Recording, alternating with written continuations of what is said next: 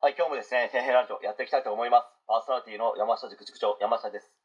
お送りする内容はですね、皆さんも役立つように頑張っていきたいと思いますので、よろしくお願いします。え今回はですね、有名人だからといって決して幸せではないですよねという話に関して、まあ、ちょっと語っていきたいと思うんですけど、前にですね、中川翔子さんがストーカー被害に遭っていると、まあ、ヤフーニュースかなんかで話題になってましたけど、まあ、芸能人全般ですね、基本多かれ少なかれあるんでしょうね。まあ、それは女性だけではなくて、ジャニーズ事務所の方々もですね、結構ストーキングされていると思います。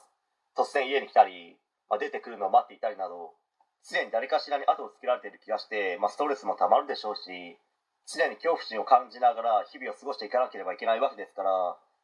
まあ、精神的にもですね、不安定になりやすいでしょうし、まあ、プライベートなんてないようなものですからね。それなのにですね、ちょっとした犯罪を犯してしまったならば、下手をしたらですね、芸能人人生が終わってしまう人もいるでしょうからね。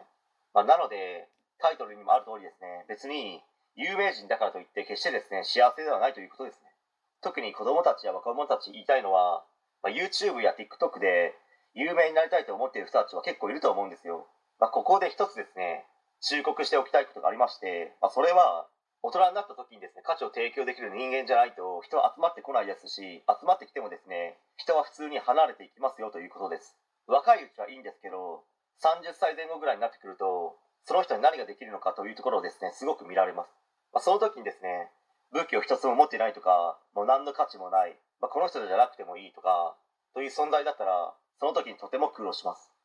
まあ、苦労してきた自分がいてますし、そういった人たちをですね、たくさん見てきましたので、まあ、おそらく当たってます。